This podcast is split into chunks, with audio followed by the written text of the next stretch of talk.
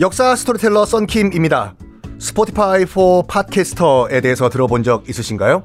팟캐스트를 가장 쉽고 빠르게 만들 수 있는 플랫폼입니다. 여러분도 저처럼 팟캐스트를 만드실 수 있습니다. 어렵지 않아요. 설명드릴게요. Spotify for Podcasters에서는 핸드폰이나 컴퓨터로 바로 팟캐스트를 녹음할 수 있는 제작 툴을 제공합니다. 배경음악, 전환 효과음, 그리고 자동으로 음질을 향상시키는 기능 등등 한 곳에서 녹음부터 편집까지 팟캐스트를 빠르고 쉽게 만들 수 있습니다. 이렇게 만든 여러분의 팟캐스트는 Spotify for Podcasters를 통해서 Apple Podcasts, Google Podcasts 등 여러 다른 플랫폼에도 한 번에 배포하고 한 곳에서 관리할 수가 있습니다. 여러분이 팟캐스트를 만들기 위해 필요한 모든 것들을 한 곳에서 모두 무료로 제공합니다. Spotify for Podcasters 앱을 다운로드 받고 지금 바로 시작해보세요.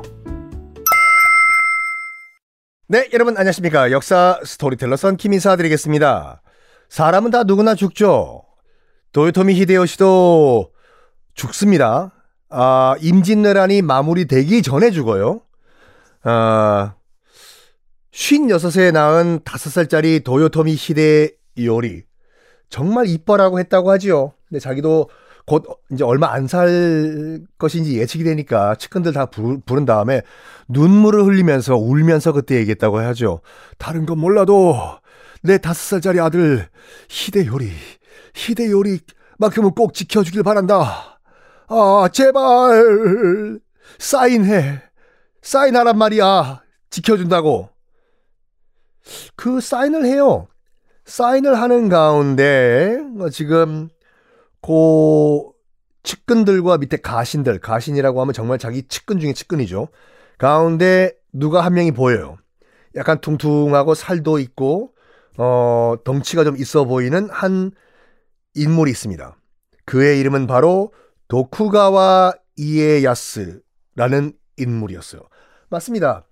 결국에는 최종 승자, 전국 시대를 다 통일하고 어, 새롭게 정권을 잡은 최종 승자 도쿠가와 이에야스가 거기 있었어요. 불과 몇 년 전만 하더라도 모든 다이묘들 가운데서 도쿠가와 이에야스가 가장 위협적인 존재였습니다. 거의 뭐 오다 노부나가급으로 어, 위 협적이었는데 머리를 굉장히 잘 썼어요. 힘이 있지만 힘이 없는 척. 파워가 있지만 파워가 없는 척. 굽신굽신. 아우, 전 실력 없어요. 이렇게. 어, 그렇지만은, 아무리 숨겨도, 도요토미 히데요시가 바보가 아닌 이상은 보이겠죠. 쟤 아무리 봐도 potential, 야망이 큰 것 같아.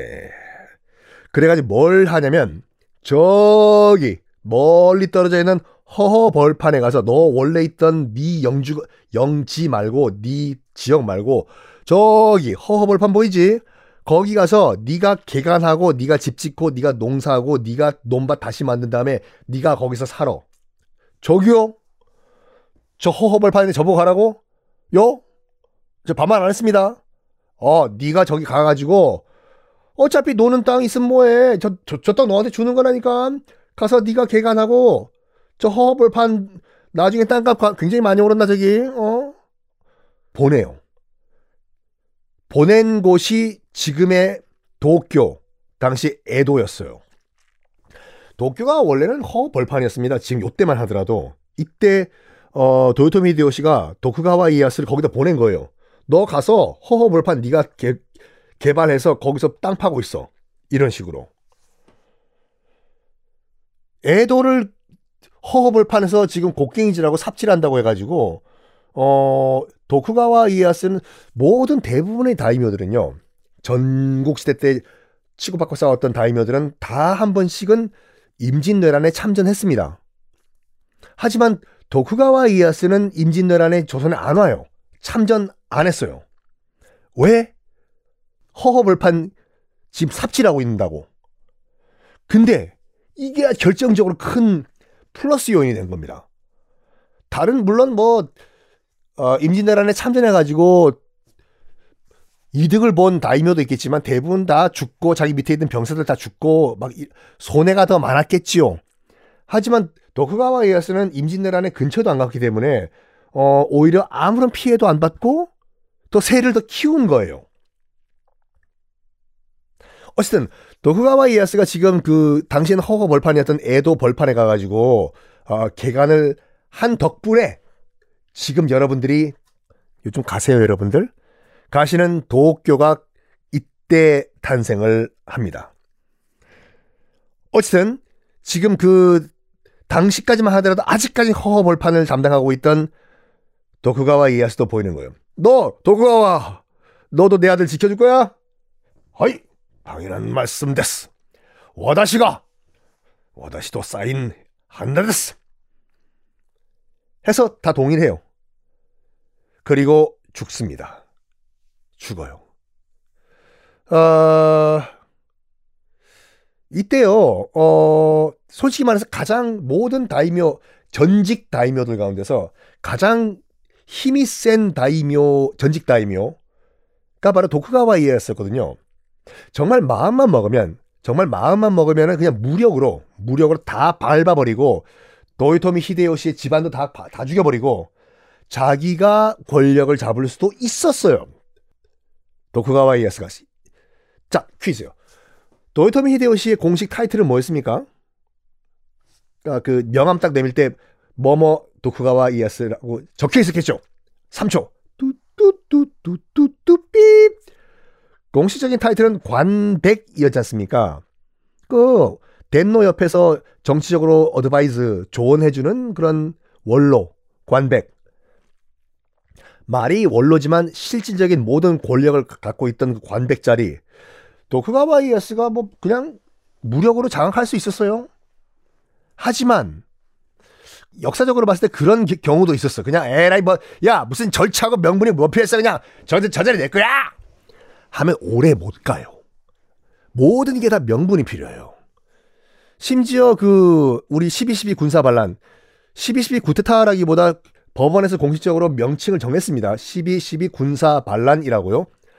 어 신군부 당시 전두환 장군의 신군부도 솔직히 막말로 그냥 다 쓸어버리고 정권을 잡을 수도 있었겠지만 어 제일 처음에 했던 게 뭔 줄 아십니까? 국방부 장관 데려오라고 한 거예요. 왜? 국방부 장관 도장 찍어야 되니까 서류에 명분, 명분, 명분, 명분, 명분. 그래서 기다립니다. 기다려. 끝까지 기다려요. 자기한테 기회가 올 때까지 기다려요. 칼을 숨기고 기다립니다. 자, 이때 일본 도요토미 히데요시가 죽은 다음에 두 파로 갈려요. 두 파가 뭐냐면 첫 번째 도요토미 히데요시의 유언을 지키자. 즉 아들인 도요토미 히데요리를 지지하자. 지키자. 도요토미 가문 우리는 영원한 도요토미 가문의 가신이다. 아니 너도 죽을 너 야 야, 어떻게 배신이냐? 우리 도요토미 히데요 히데요시님의 유언 지켜야 될 거 아니야. 나이가 어리지만 후계자는 저 도요토미 히데요리야. 지키자. 파가 있었어요. 고파의 오야봉, 두목은 대장은 이시다 미스 나리 란 인물이었습니다. 그리고 아야 다음은 아마 내일 말씀드릴게요.